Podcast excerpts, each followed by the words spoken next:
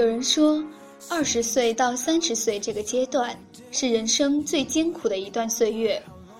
这个时候的你，承担着舰长的责任，拿着与工作量不匹配的薪水，艰难地权衡着事业和感情，不情愿地建立着人脉。好像在这个不知所措的年纪，一切都那么不尽人意。但亲爱的，你总得撑下去，否则你将配不上自己的野心，也辜负了所受的苦难。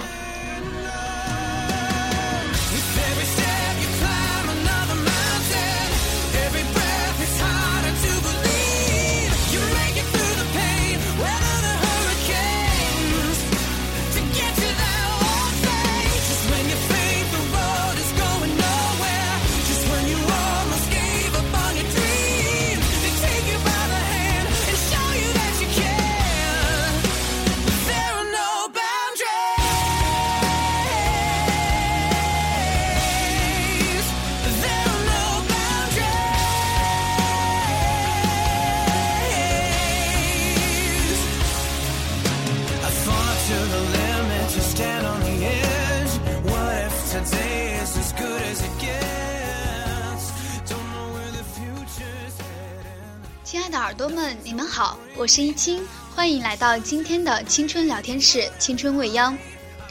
昨天晚上对于每一个阿里人来讲，可以说是一个非常难忘的夜晚，因为就在九月十九号，阿里巴巴在美国的纽约交易所挂牌上市，股票交易代码为八八，发行价每股六十八美元，成为美国历史上融资额最大规模的 IPO。上市首日，截至收盘，股价暴涨百分之三十八点零七，报九十三点八九美元，市值达两千三百一十四点三九亿美元，成为超越 Facebook、仅次于谷歌的第二大互联网公司。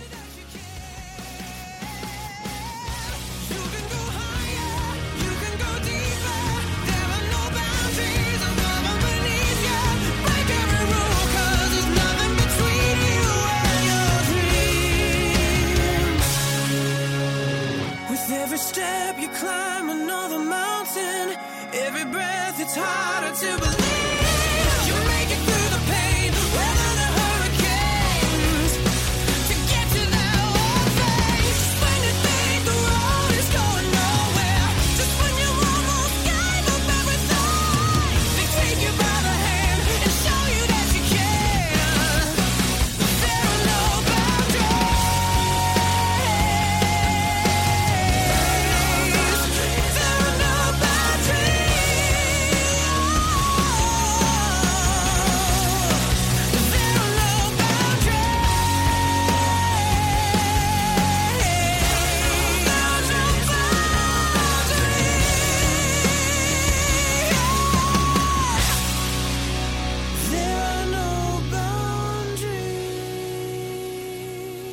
说起阿里巴巴，可能有的人还比较迷糊，可我相信，只要一提淘宝，很多人就会倍感亲切。但亲爱的，淘宝只是阿里巴巴众多产业链中的一个。阿里巴巴上市成功，使得它的创始人马云一举成为了中国的新首富，也让全世界的目光汇聚到了这个瘦小的男人身上。马云用了十五年的时间，打造了一座商业帝国。很多人说看到阿里的上市又相信梦想了，虽然可能是句玩笑话，但也不难看出马云的成功确实带给国人很大的鼓舞。这一期的节目，我们就一起来聊一聊马云，聊一聊梦想。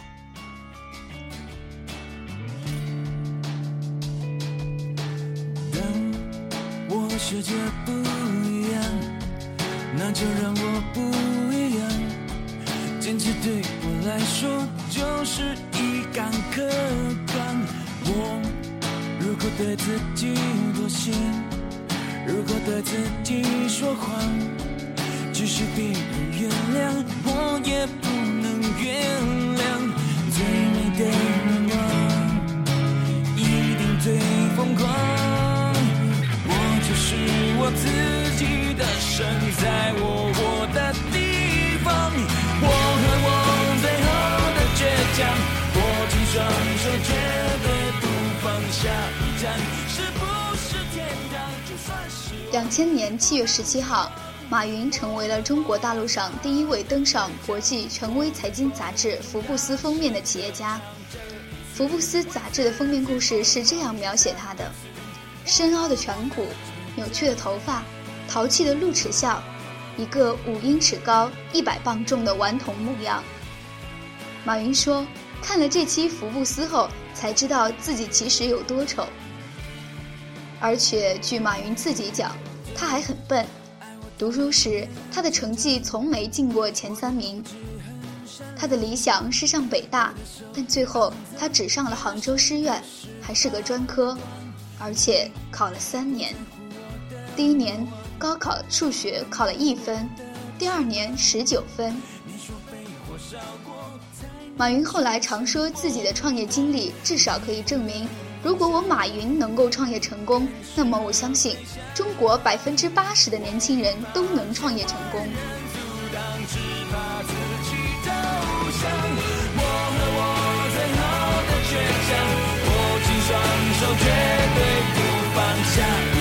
是不是天堂就算希望，不能绝望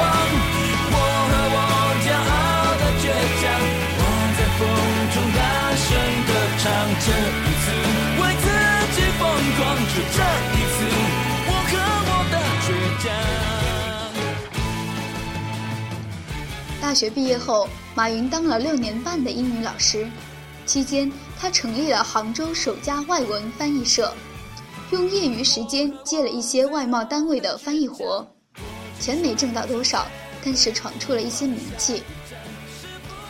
一九九五年，杭州英语最棒的马云受浙江省交通厅委托到美国催讨一笔债务，结果是钱没要到一分，倒发现了一个宝库。在西雅图，对计算机一窍不通的马云第一次上了互联网。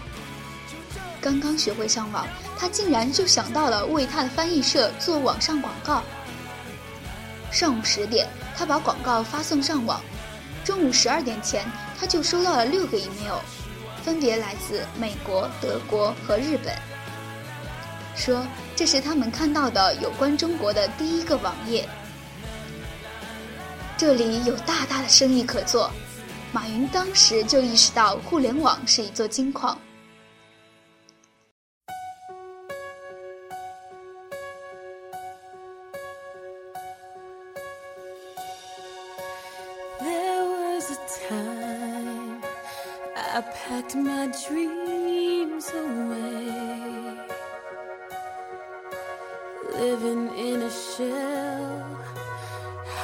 From myself.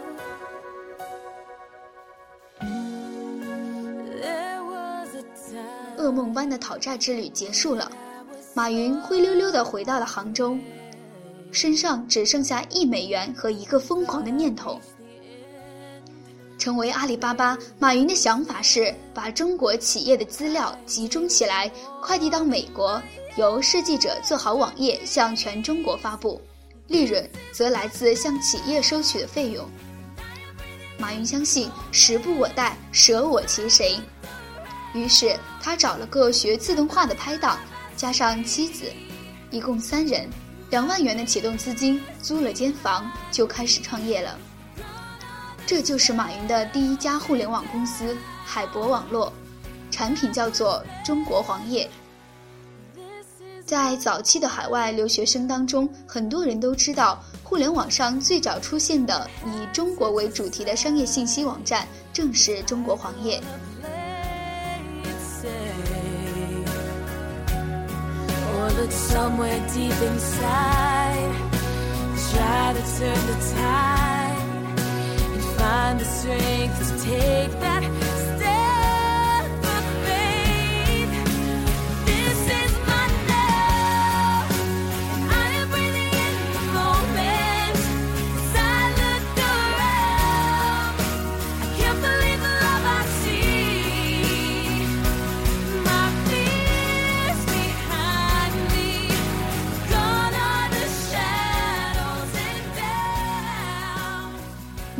口才很好，在以后的很长时间里，在杭州街头的大排档里，经常有一群人围着一个叫马云的人，听他口沫乱飞地推销自己的伟大计划。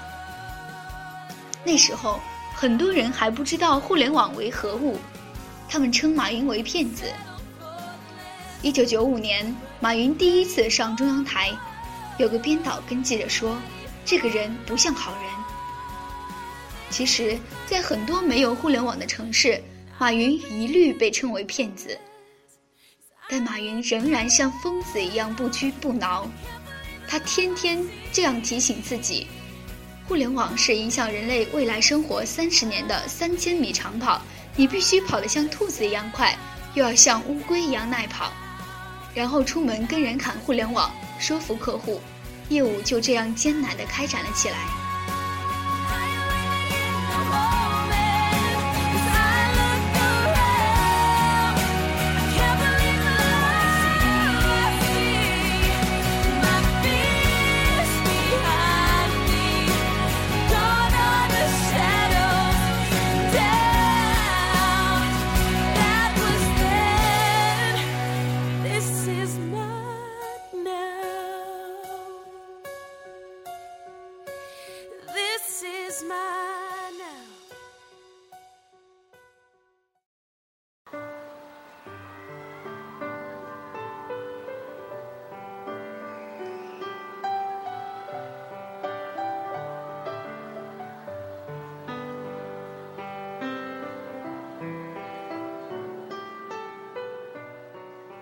一九九六年，马云的营业额不可思议地做到了七百万，也就是这一年，互联网渐渐普及了。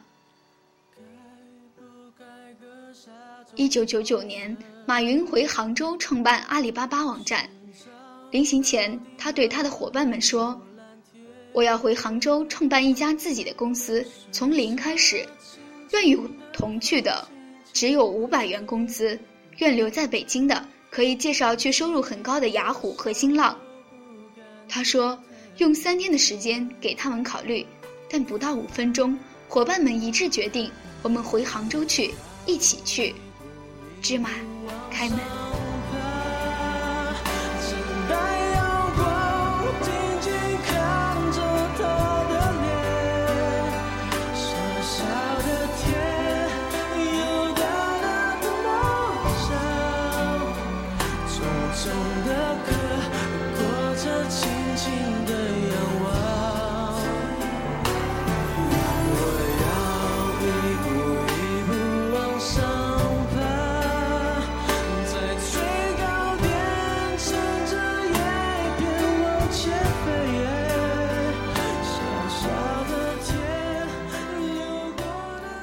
一个月后，阿里巴巴在互联网上推出一传十，十传百。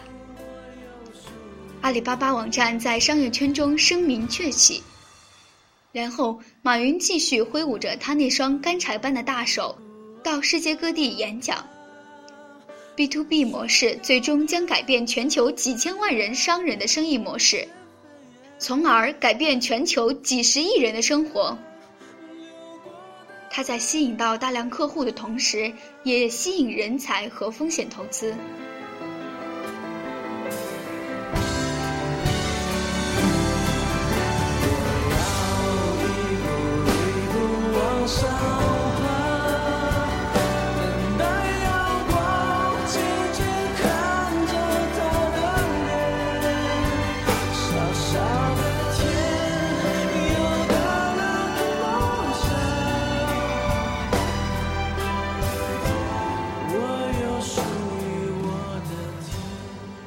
人蔡崇信是全国著名的风险投资人，他听说阿里巴巴之后，立即飞赴杭州，要求洽谈投资。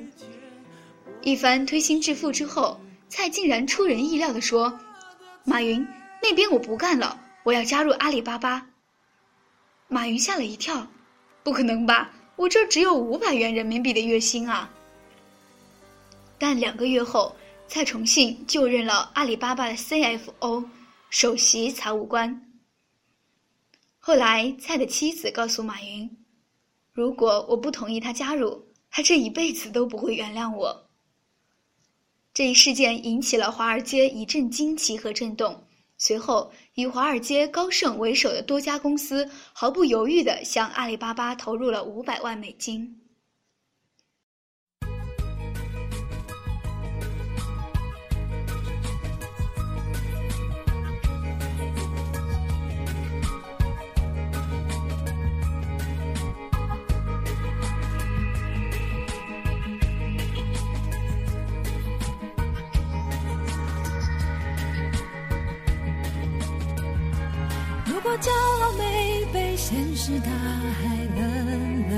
下，又怎会懂得要多努力才走得到远方？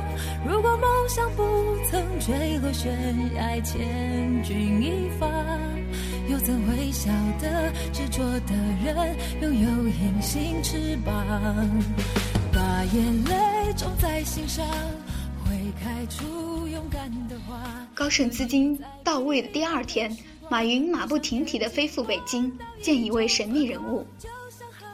见面才知是成功投资了雅虎网站的全球互联网投资皇帝，日本软银公司的董事长孙正义要求见面。面谈仅六分钟，孙正义说：“马云，我一定要投资阿里巴巴，而且用我自己的钱。”两千年一月。双方正式签约，孙正义投入两千万美金。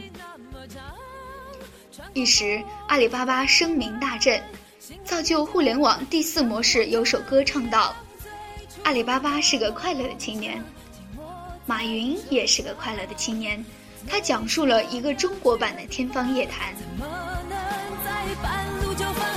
最初的梦想绝对会到达。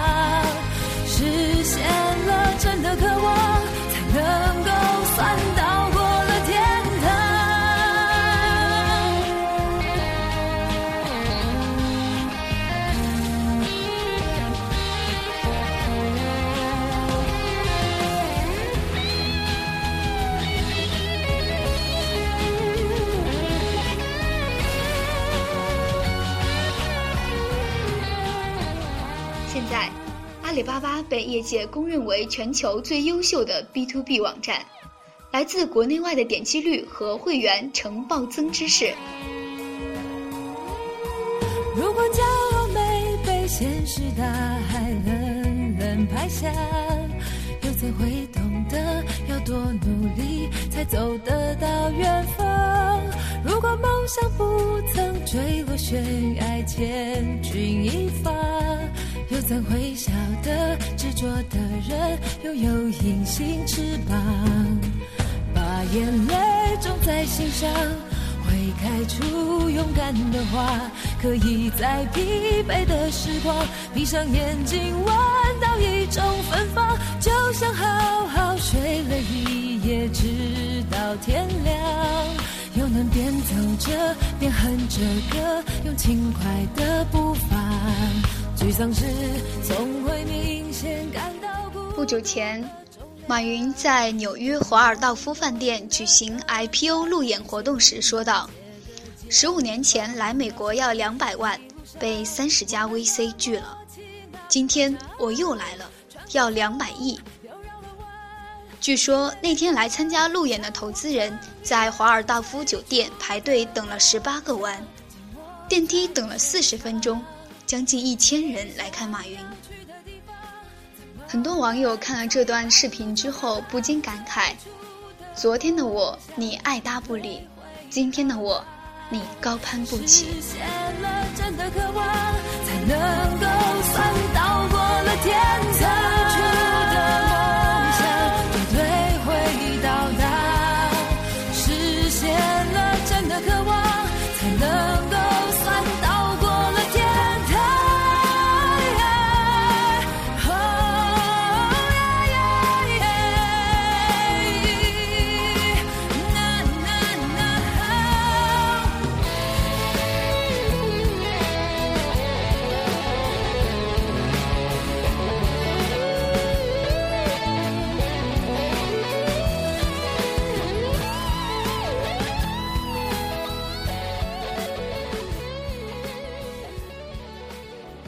是马云的青春，奋斗的青春。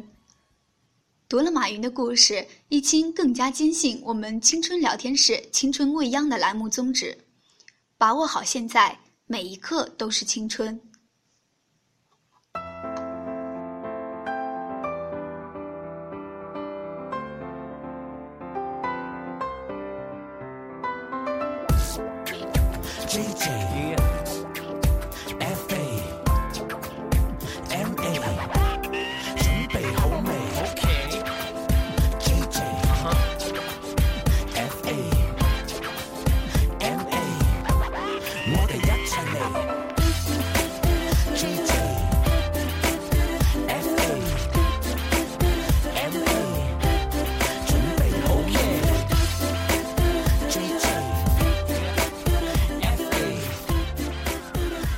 好了，欢迎回来。下面我们来一起看一下微博平台的留言。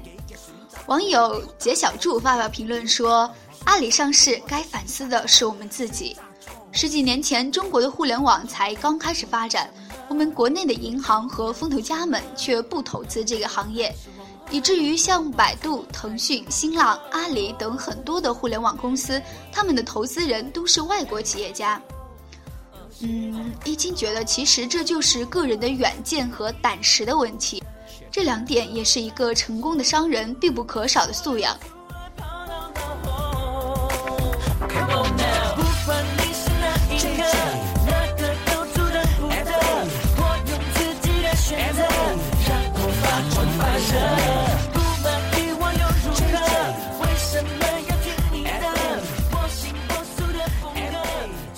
网友峰哥爱秋姐说：“其实阿里巴巴上市可能与我并无太大的关系，但我总觉得这是一个特殊的夜晚，就像中国的春节，或者说特别重要、特别有意义的日子一样。十五年的拼搏换来了今天的成就，我以一个普通人祝贺阿里巴巴，祝贺马云。其实易清也觉得挺激动的，阿里上市的消息，易清关注了很久。我觉得这是我们国人的骄傲。”马云他们确实给我们中国争光了。看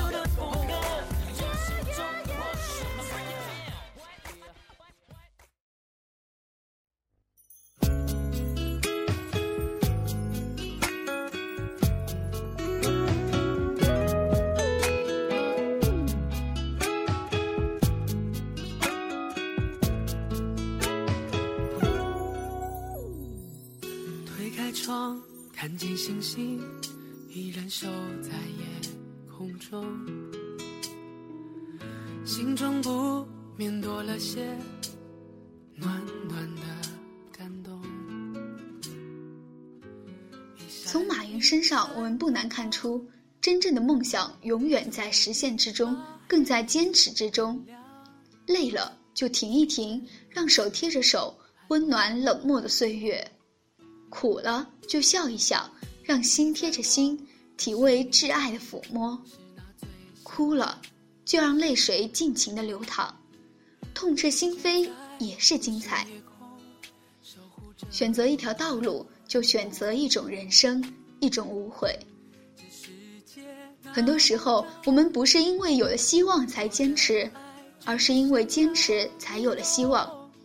不是因为有了机会才争取，而是因为争取了才有机会；不是因为成长了才采取承担，而是因为承担了才会成长。我们可以接受失败，但绝对不能接受未曾奋斗过的自己。人生就是一条坎坷曲折的路，即使不断的跌倒，也一定要爬起来，坚持自己的梦想。记住，这一秒不放弃，下一秒就会有希望。所以，梦想是一定要有的，万一实现了呢？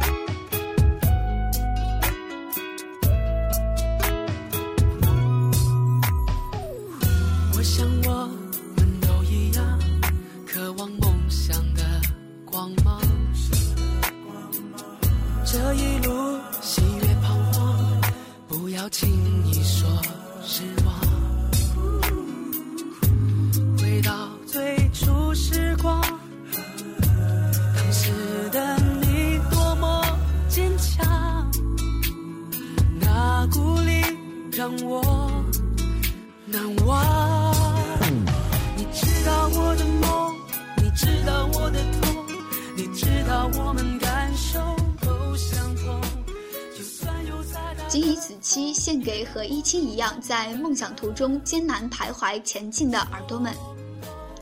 获取更多的节目信息，请关注一清的个人微博主播一清。